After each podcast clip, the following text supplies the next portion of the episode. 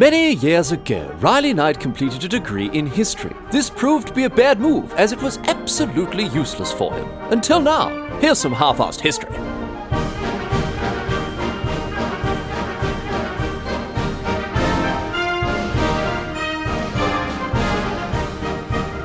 What's going on, mate? Great to have you along for some more half-assed history. This week on the agenda, we're having a chat about Benjamin Franklin, a man who began life as a humble printer before rising to become a wealthy newspaper magnate, a scientist, an inventor, and then, of course, a famed politician and diplomat. Franklin's influence on US history is immense, as you probably know. He's one of the most famous of the American founding fathers. And such is his fame that many Americans even are surprised to learn that he was actually never president. Uh, but his influence goes so much further than just uh, on the early history of the United States. Franklin was an avid scientist. He investigated electricity and oceanography and meteorology, so much more. And he also invented a number of very useful devices, many of which are actually still in widespread use even today. Uh, Franklin wrote extensively.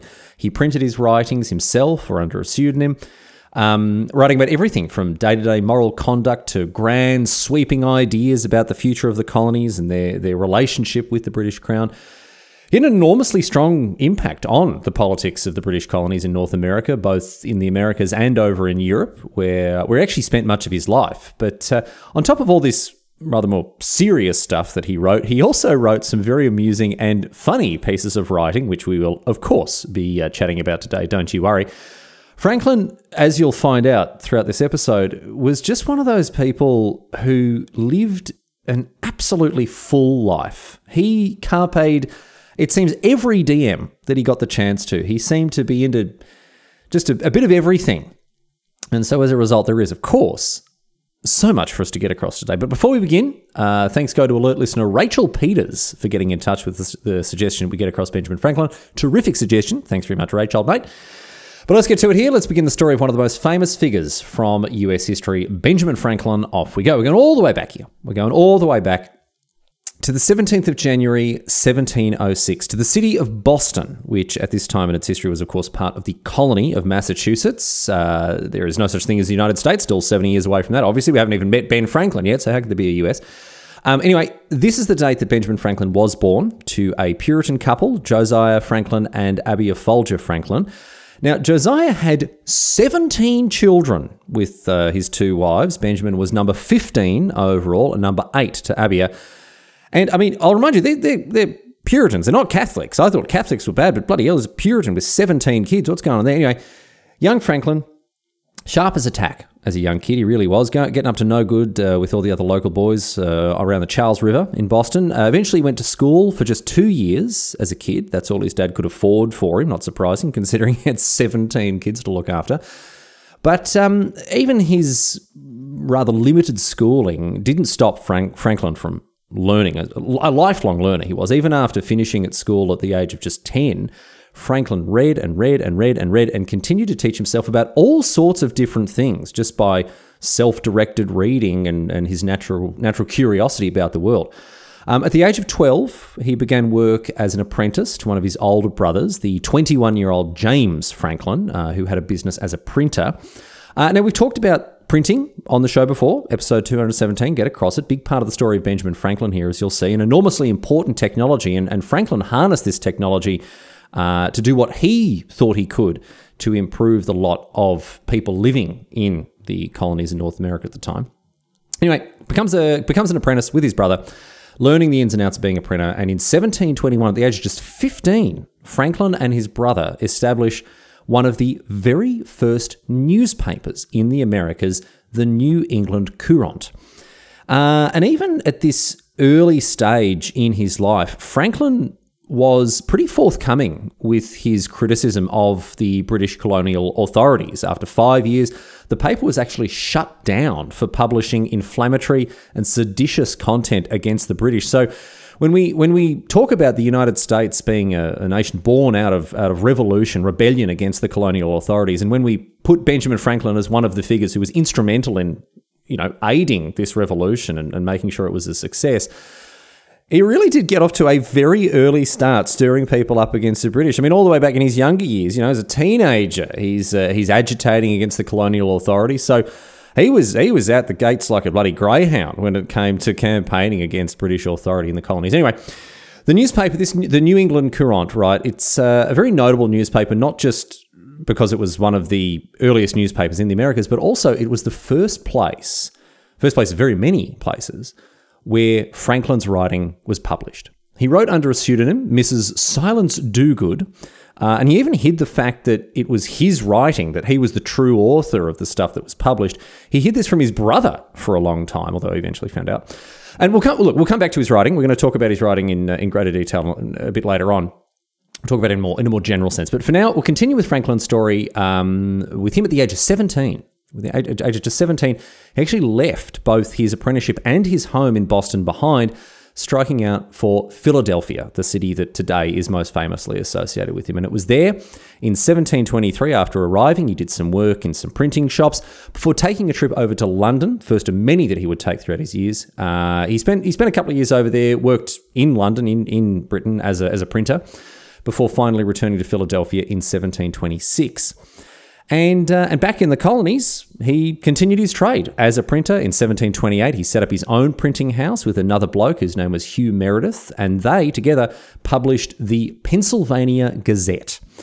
And the Pennsylvania Gazette would go on to become one of the most popular, successful, and well respected newspapers in the colonies. And it was a very big reason, in fact, the reason really, behind Franklin's eventual rise to prominence and his widespread fame. Franklin published his own writing in the Gazette, along with news articles, classified ads, lost and found notices, stories, reader letters, all sorts of other stuff. But Franklin's writing, more than anything else, remained a very popular and successful part of the newspaper. And this had this had a couple of different consequences, right? We'll, we'll get into some of the more important uh, results of Franklin's writing kind of taking off like it did. Firstly, through his writing, through the, the wide dissemination of, of Franklin's writing, he was able to cultivate an image of himself as a hardworking, sensible, sincere, and well educated young man, which, in fairness, he was for the most part. This comes back to his Puritan upbringing. Franklin was a big proponent of these, these, these Puritan values of, of thrift and industry and all the rest of it. Um, but he took this a little bit further because he kind of took on a role through his writing as something of a moral instructor, even as he, even at a young age, right? He was offering life lessons and moral advice to his readers in the Gazette.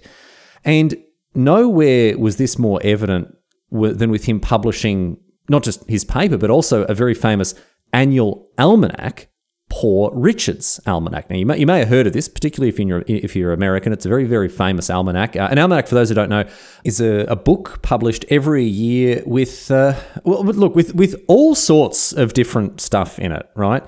Poor Richard's Almanac uh, had everything from agricultural planting schedules and seasonal weather for- forecasts to oceanic tide tables and solar and lunar calendars, and it also had things like games and puzzles and wordplay and other other amusing and interesting diversions. And so it was it was filled with, filled with all sorts of stuff, right? Uh, reference material, ways to pass the time, all sorts of things.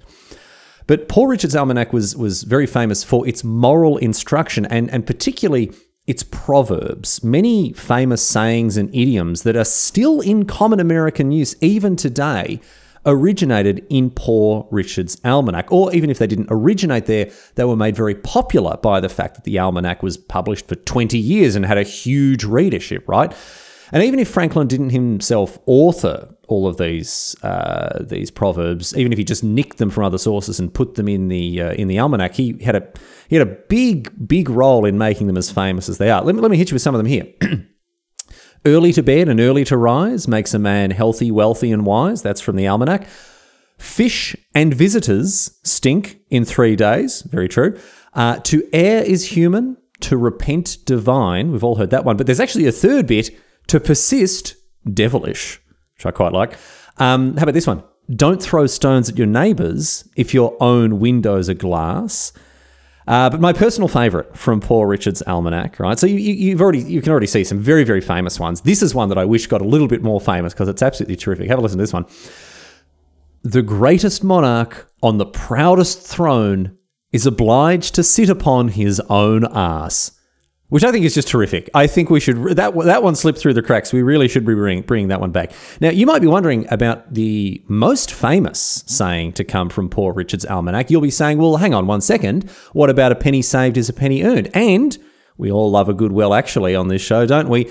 A penny saved is a penny earned never actually appeared in Poor Richard's almanac, even though it is very famously associated with the almanac. No, it was actually published as a penny saved is tuppence clear. Basically the same thing, but interesting to learn how uh, how it has changed over time, and of course very useful as a well actually for your friends and your enemies and people about whom you feel largely ambivalent. If you want to turn some of your friends into enemies, here's a great way to do it. Just being a, a fussy nitpicker with the origins of sayings like this. Anyway. Franklin denied being the author of Poor Richard's Almanac. Uh, he said that all the almanacs are actually written by a bloke named Richard Saunders, and while writing as Richard Saunders in the almanac, he denied he denied that Franklin had written them in character. But obviously, it was very obvious that Franklin wrote these almanacs. His style is absolutely unmistakable. Very unpretentious prose with with uh, with a cunning and biting wit and, and a self-deprecating sense of humor. You can you can immediately tell Franklin's writing.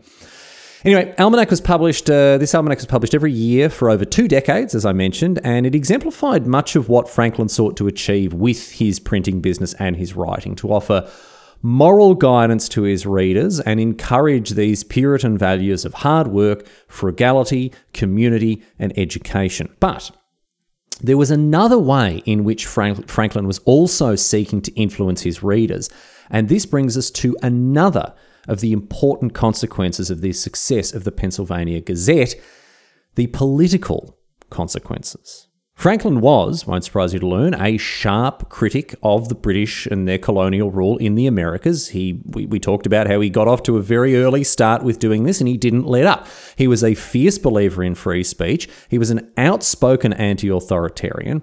And in the lead up to the American Revolution, the Gazette was a very powerful political tool in changing hearts and minds and fostering sympathy for an open rebellion against the British.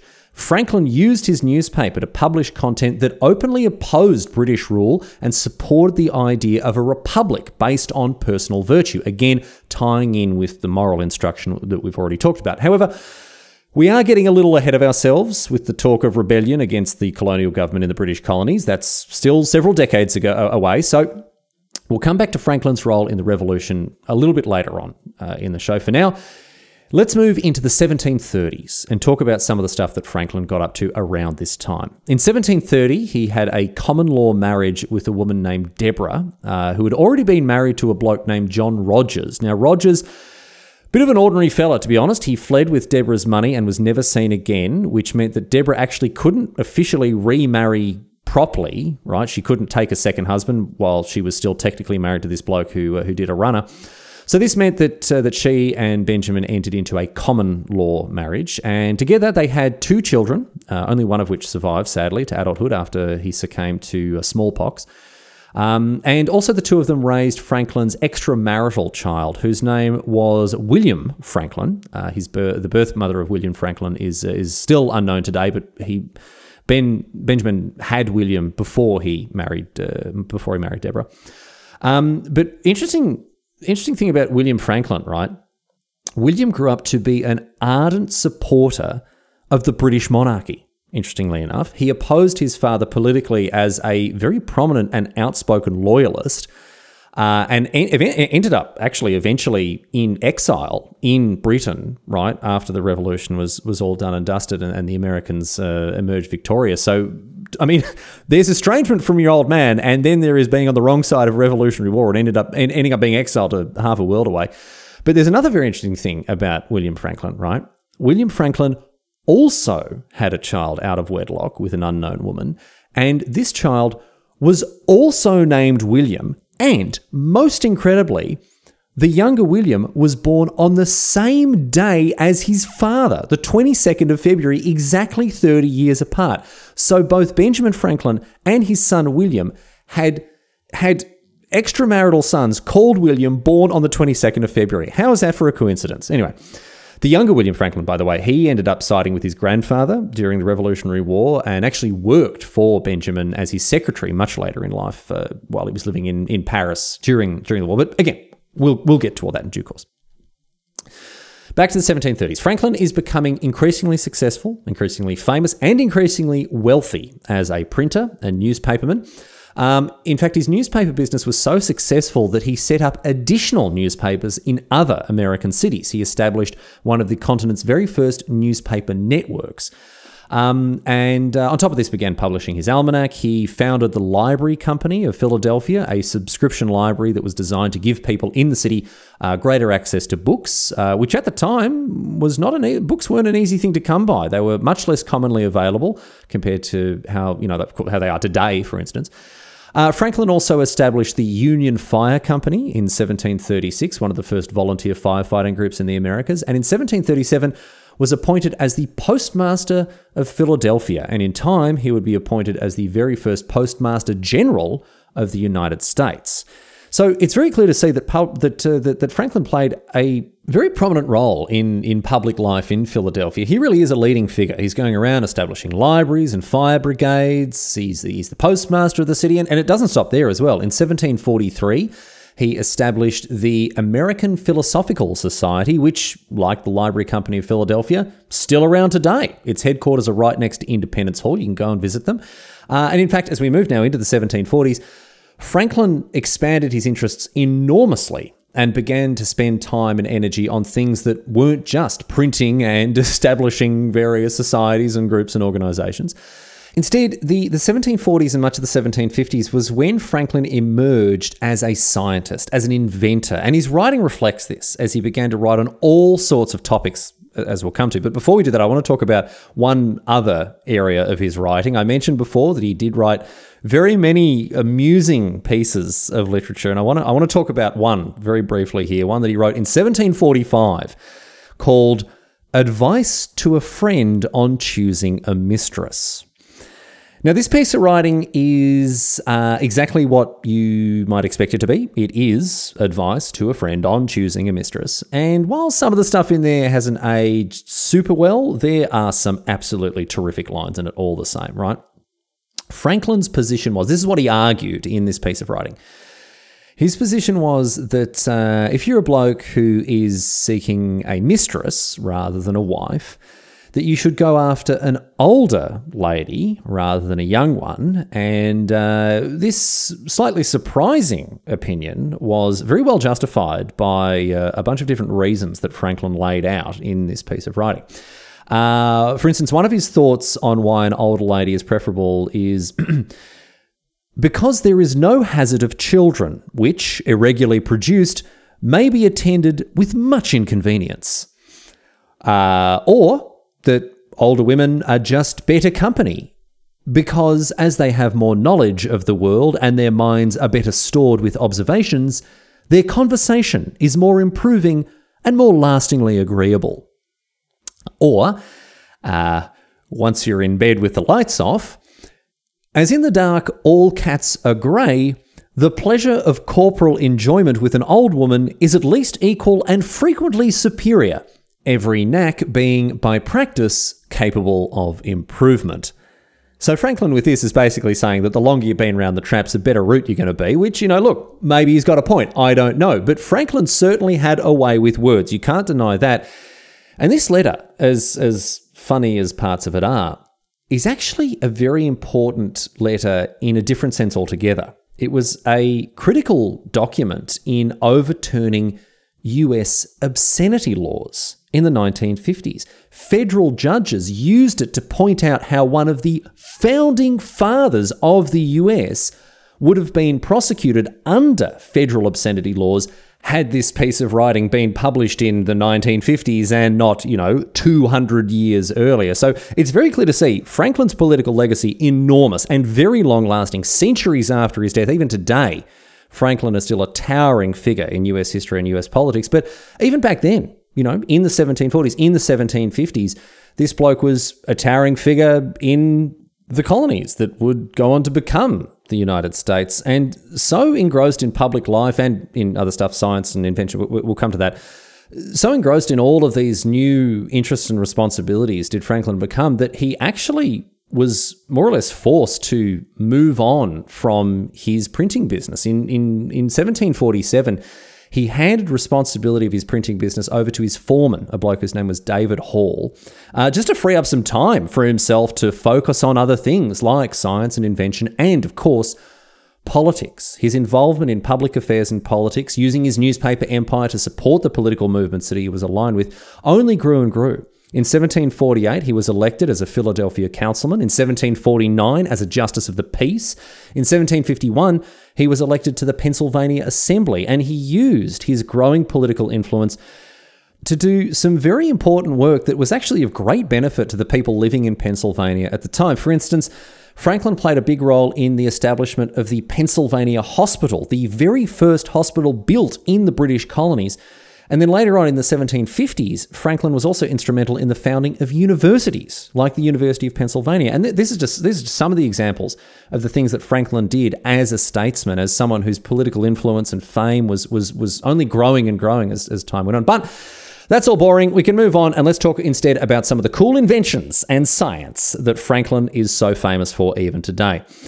In 1742, he invented the Franklin stove, a stove designed to provide more heat to the room that it was in. Although this wasn't his best work, it didn't sell particularly well. It wasn't actually until another inventor came along, uh, an inventor named David Rittenhouse, uh, Rittenhouse made some key improvements to the Franklin stove, and then it caught on and eventually was a, bit more popular.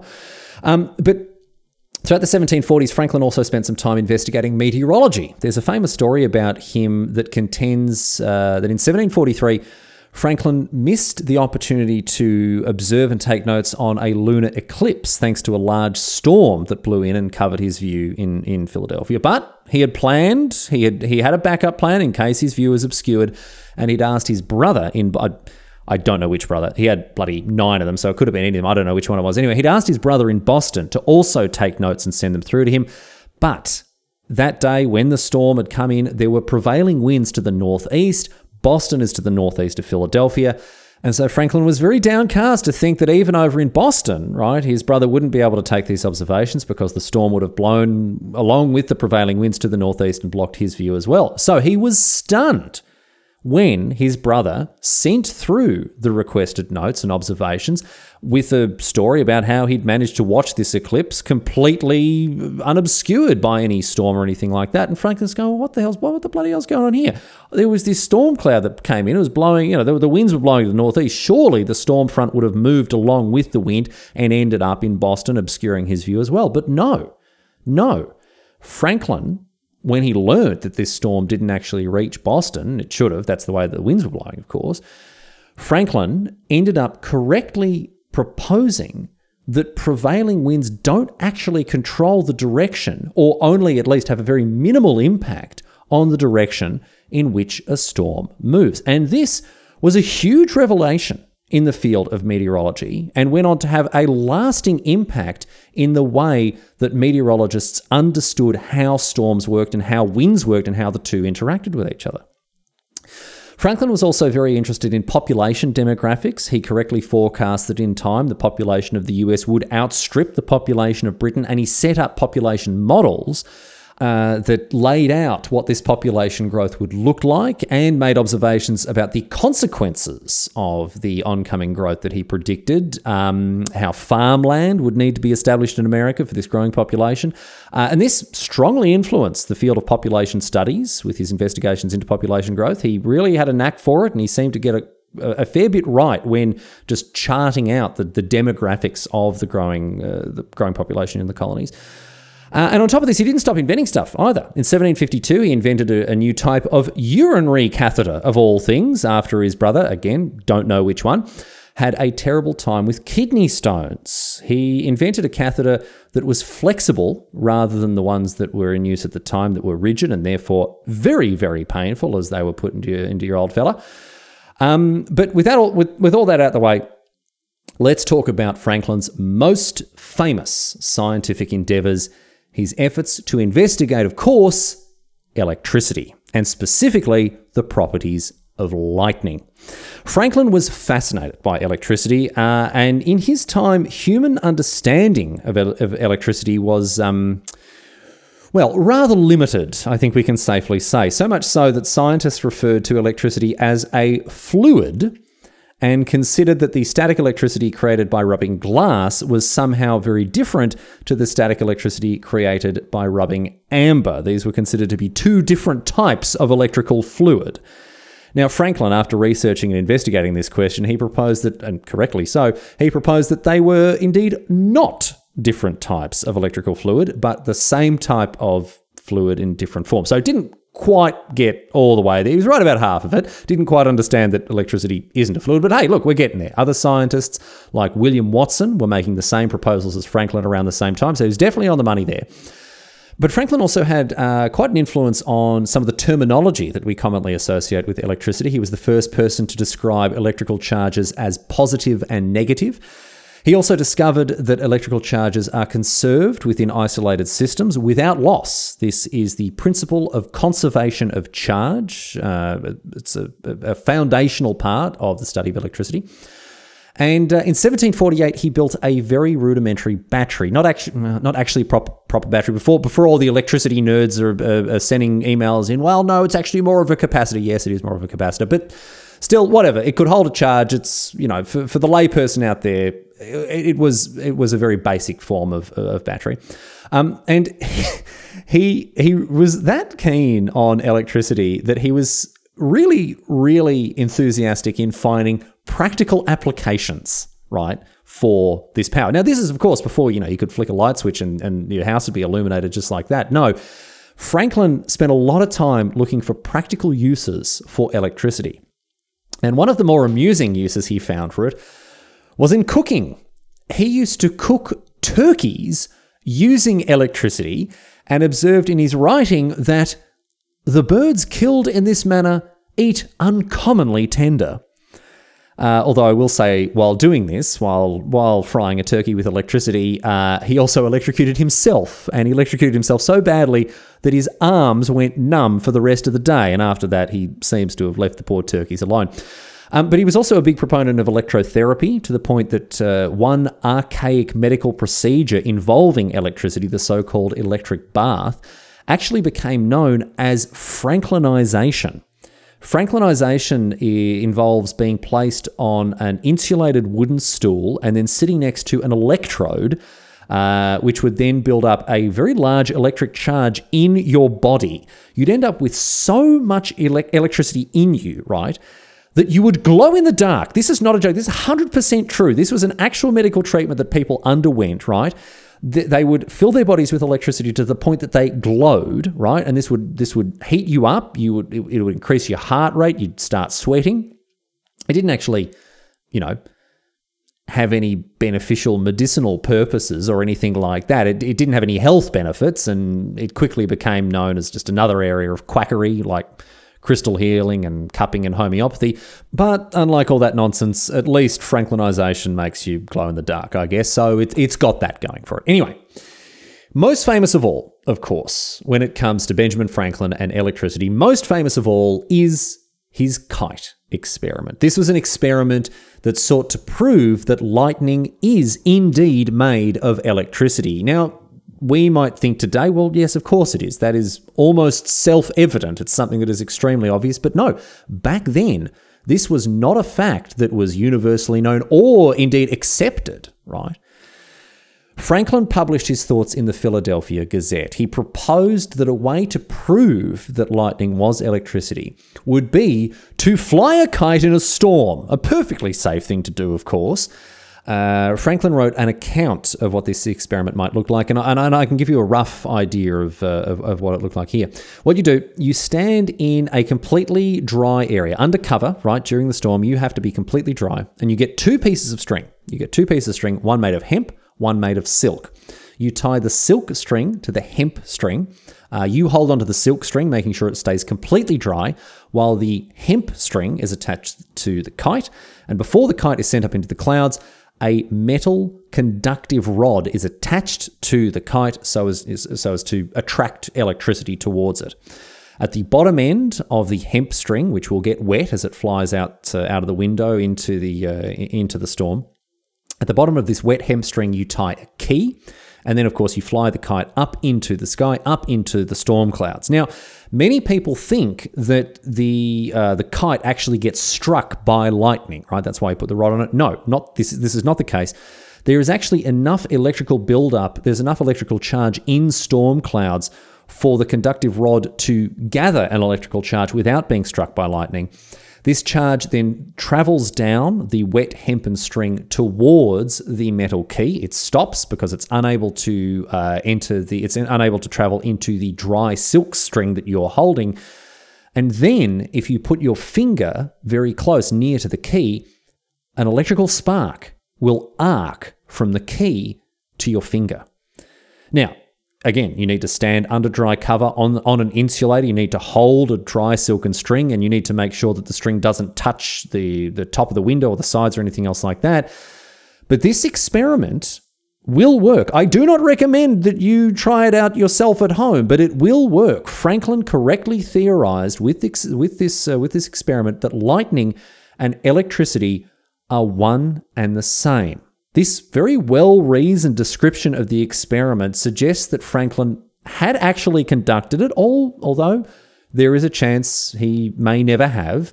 Uh, and moreover, he wasn't the only scientist to investigate the link between lightning and electricity, and he also wasn't the first to prove it. But he is certainly the most famous. Sorry, Thomas Francois Dalibard, who also did this uh, uh, a month before Franklin published his experiment in the Gazette. Dalibard was the first person to prove that lightning and electricity were the same thing. But uh, more broadly, there is one very important, lasting practical consequence of Franklin's work with electricity, quite aside from the theoretical implications of proving that lightning is indeed made of electricity. All of Franklin's investigation into and experiments with electricity resulted in the invention of the lightning rod, a conductive rod that you can mount on a building and then connect with a wire to a ground rod in the earth.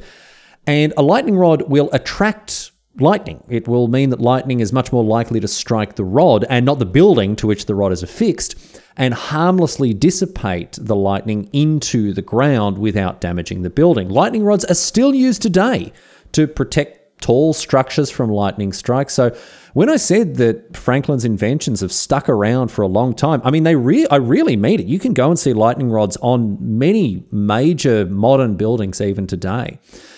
Franklin proposed this idea suggesting the use of upright rods of iron made sharp as a needle and gilt to prevent rusting, and from the foot of those rods a wire down the outside of the building into the ground. Would not these pointed rods probably draw the electrical fire silently out of a cloud before it came nigh enough to strike, and thereby secure us from that most sudden and terrible mischief? Well, Franklin put his money where his mouth was in avoiding this sudden and terrible mischief, too. He installed a lightning rod on his own home, and before long, they were affixed to the Academy of Philadelphia, the Pennsylvania State House, today known as Independence Hall, and as I say, today they're on all sorts of tall structures all around the world. Franklin's work with electricity was groundbreaking and extremely influential, and in and of itself would probably make him a notable historical figure. But there is so much more to talk about with this bloke.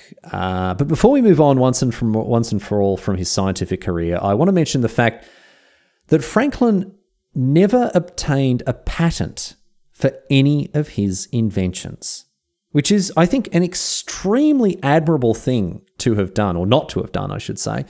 And Franklin addressed this. He, he explained why he made the decision not to profit off of any of his inventions in his autobiography. Here's what he wrote.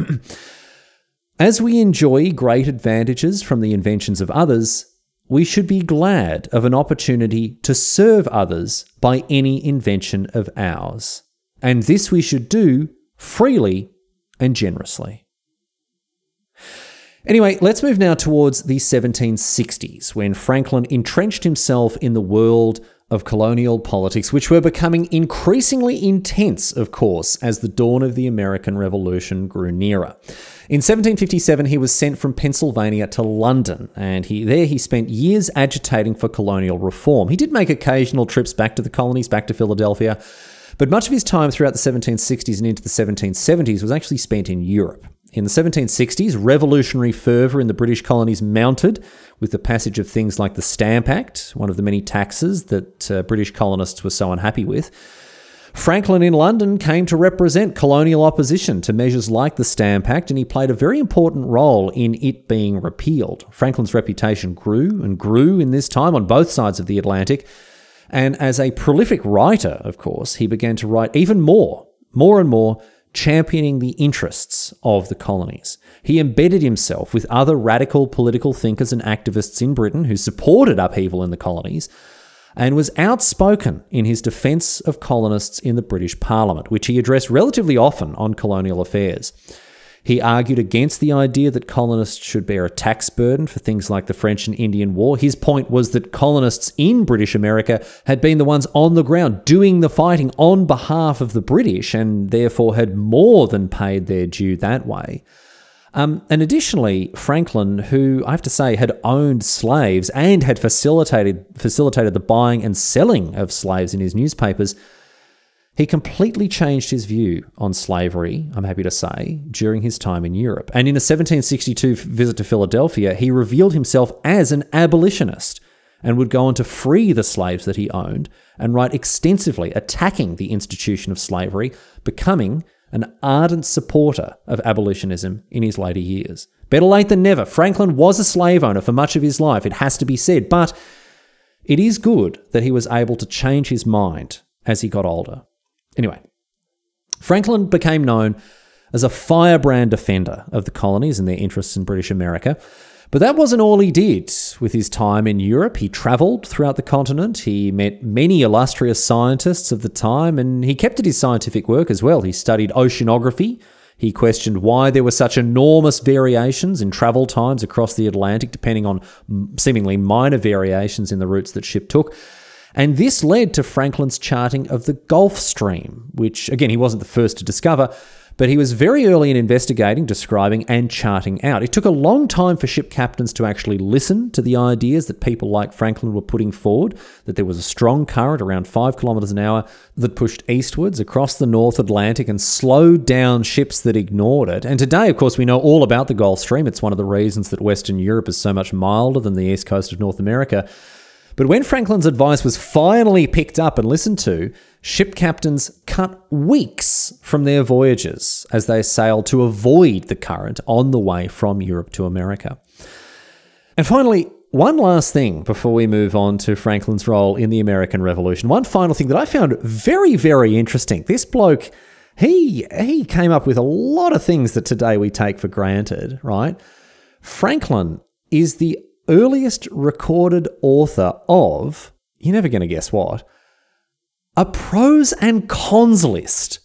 Today, very common decision making technique, but the earliest, the first recorded instance we have of a pros and cons list is in a 772 letter written by Benjamin Franklin. Again, look, maybe he wasn't the first person to use such a thing, but he is certainly the first person we know to have used such a thing. And the idea caught on. And now it's something that, I mean, we all do at one point or another when we're faced with a tricky decision. But it is now finally time, at long last, to move into the 1770s and talk about the American Revolution and Franklin's role within it. He is, of course, a key figure in the founding of the United States, an elder statesman by the time that the revolution arrives, a famous and well respected figure throughout the colony, someone who has been agitating for change and reform both domestically in North America through his newspaper and over on the other side of the Atlantic in Britain on the floor of Parliament. Franklin returned from Britain in 1775, a few weeks after the skirmishes at Lexington and Concord that began the American Revolution. And even as he pushed into his 70s in increasingly poor health, Franklin supported the cause of revolution wholeheartedly, and as I say, used his newspapers, used his political influence to try to bring as many people on side to the cause of revolution as he possibly could. He was appointed as the first ever Postmaster General of the United States because of his former experience as a postmaster, and was also sent by the state of Pennsylvania as their delegate to the Second Continental Congress. And it was then in 1776 that Benjamin Franklin was appointed as a member of the Committee of Five, along with John Adams, Robert Livingston, Roger Sherman, and of course, Thomas Jefferson. And the Committee of Five is very, very famous in American history as this was the committee that authored the Declaration of Independence. At least officially, it was mostly Thomas Jefferson, but still, the Committee of Five get get the credit for their contributions. And, and Franklin, his contributions were admittedly minor, but are said to be have been very important. Franklin was suffering from gout. He didn't really get stuck into drafting the Declaration, as I say, Jefferson did most of it, but Franklin provided notes and suggestions on Jefferson's first draft and was a very important figure, however you slice it, in the Declaration's creation. And with the Declaration finally made and the American Revolutionary War in full swing, Franklin, who, as I mentioned, is a respected veteran of international politics, an elder statesman of this young nation, and in order to serve the interests of the United States, Franklin was once again sent back to Europe. In October 1776, he sailed for France, where he became the first US ambassador to the French. And I think I've, I think I've said this before, but it bears repeating. Americans love to get stuck into the French. They love to slag off the French. But without France, the United States simply would not exist. French support was absolutely instrumental in the rebellious colonists fighting off the British during the American Revolution, and France was one of the very first nations to recognize the independence and sovereignty of the United States. And much of this was to do with Benjamin Franklin, who, as an ambassador, secured a military alliance between the nascent US and the French in 1778. Franklin used his political, scientific, and social connections to represent the US in Europe during the Revolution and helped the fledgling independence movement be taken seriously on the continent. And as the years passed, and as the war continued, and as the rebels gained the upper hand over the British, Franklin, of course, didn't play any real role in the fighting at all. I mean, he's over in France for the duration of the war. He did, nonetheless, play a huge role in ending the fighting. In 1783, the American Revolutionary War came to an official end with the Treaty of Paris, which had been successfully negotiated and signed by Benjamin Franklin. And this brought about a US victory in the war and secured the independence and sovereignty of the United States moving forward. With his role in the 1783 Treaty of Paris, Benjamin Franklin helped secure the independence of the United States and helped to secure a future for this young nation. But it was probably only the second most exciting thing that happened to him this year, to be honest, because in 1783, as listeners will remember, Benjamin Franklin was also present for the world's first ever hydrogen balloon flight. History of Flight, episode 247. Get across it. He he got up to a lot in France, quite aside from all the politicking he did. I want to tell you about two final things before we head back to the United States for Franklin's final years. Number one, Another one of Franklin's inventions that has stood the test of time. The story goes that uh, that while Franklin was in France, he got tired of needing to switch between the glasses that he used to see at a distance and the glasses that he used for seeing up close. And so what he did was this. He took the round lenses out of both sets of glasses and he cut them in half, perfectly down the middle, cut them into two half moon shapes. And then he took one half of the glasses to see far away and one half of the glasses to see close up and stuck them together. And then did this again with two other halves. So half of the circle was to see far away and half was to see close up. And then mounted these new, newly affixed circular lenses, mounted them in a new set of glasses frames so the top half of the glasses with the lenses used to see at a distance, the bottom half of the lenses used to see up close, So now he could focus on a speaker on the other side of the room through the top half of the glasses and then just glance down at notes in front of him through the bottom half without having to switch glasses over or anything. A genius invention, still in use today. Bifocal eyeglasses, and Franklin is generally thought to have invented them while living in France during this time. But even the bifocals, even the Treaty of Paris, all these things that he did while over there in France, they pale in comparison to his finest achievement during this time. Because it was in 1781, while living in France, that Benjamin Franklin produced his lifetime's most exceptional and outstanding work. Benjamin Franklin, legendary figure in US history, founding father, signatory of the Declaration of Independence, inventor, scientist, politician, and diplomat, a true Renaissance man, is the author of an essay called Fart Proudly.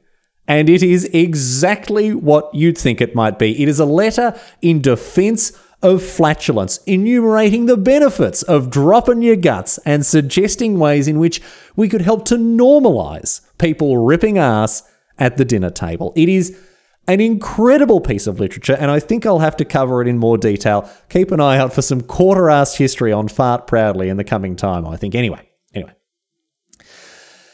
In 1785, with the American Revolutionary done and dusted, Franklin returned to the United States and was really only second to George Washington himself as a hero of the Revolution and a preeminent figure in the young country's politics.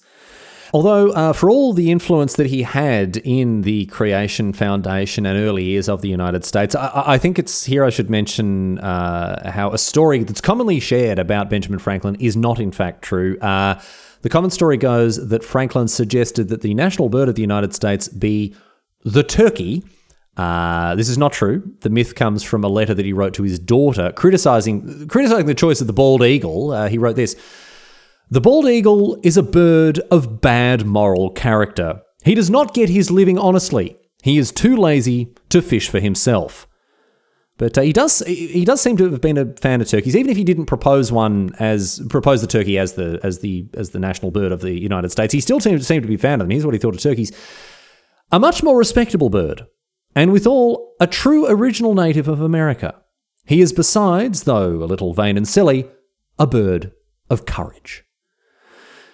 But Franklin, even if he didn't stand in the way of the bald eagle becoming the symbol of America, he did not rest on his laurels when it came to being involved in the opening years of the United States. Uh, he became the president of the Pennsylvania Abolition Society.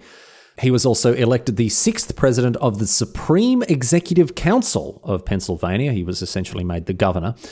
Uh, and it was this position that made him the host of the 1787 Constitutional Convention in Philadelphia, uh, to which he was also a delegate, although he didn't really take all that much part in the debate.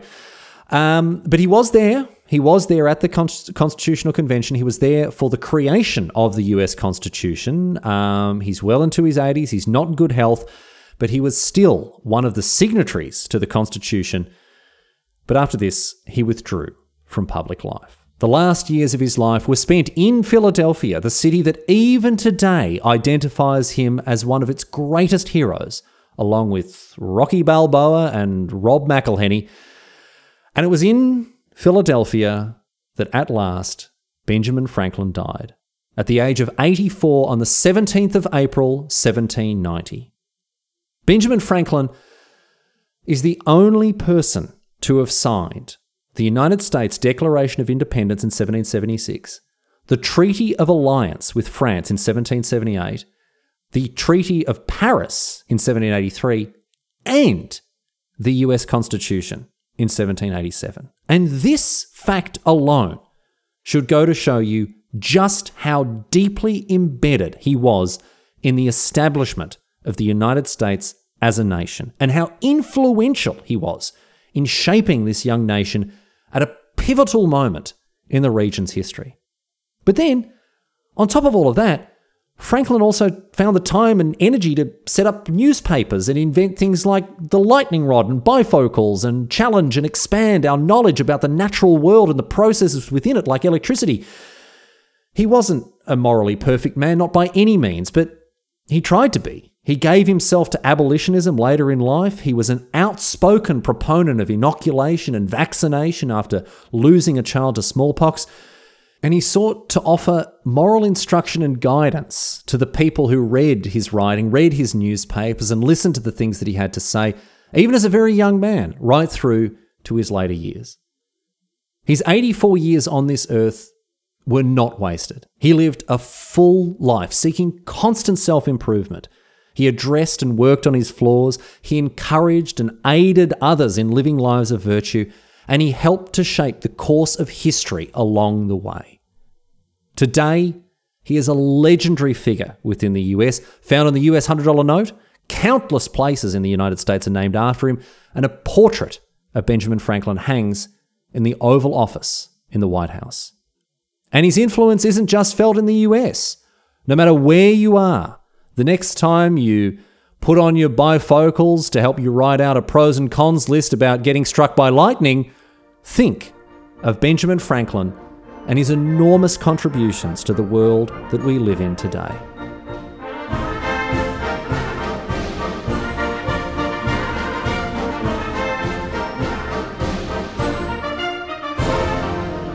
But that's it. That's all she wrote today, sports fans. That is the story of Benjamin Franklin, a bloke who really seems to have just got out of bed every morning ready to seize that particular day and wrestle it into submission. Such a fascinating story. Really, really interesting to get across. Anyway, going to leave you with all the boring housekeeping stuff here, but but a quick note, uh, a quick and important note before before you uh, you rush off. Uh, anyone who on their feed that they're listening to and on the feed that they use to access the show, anyone who doesn't see Quarter Ass History coming up you're on the old feed. I don't know why and I don't know how, but you do need to let me know so I can fix it for you. There are some podcast platforms that are still, for whatever reason, scrubbing the old feed. I'm trying to fix this one feed at a time.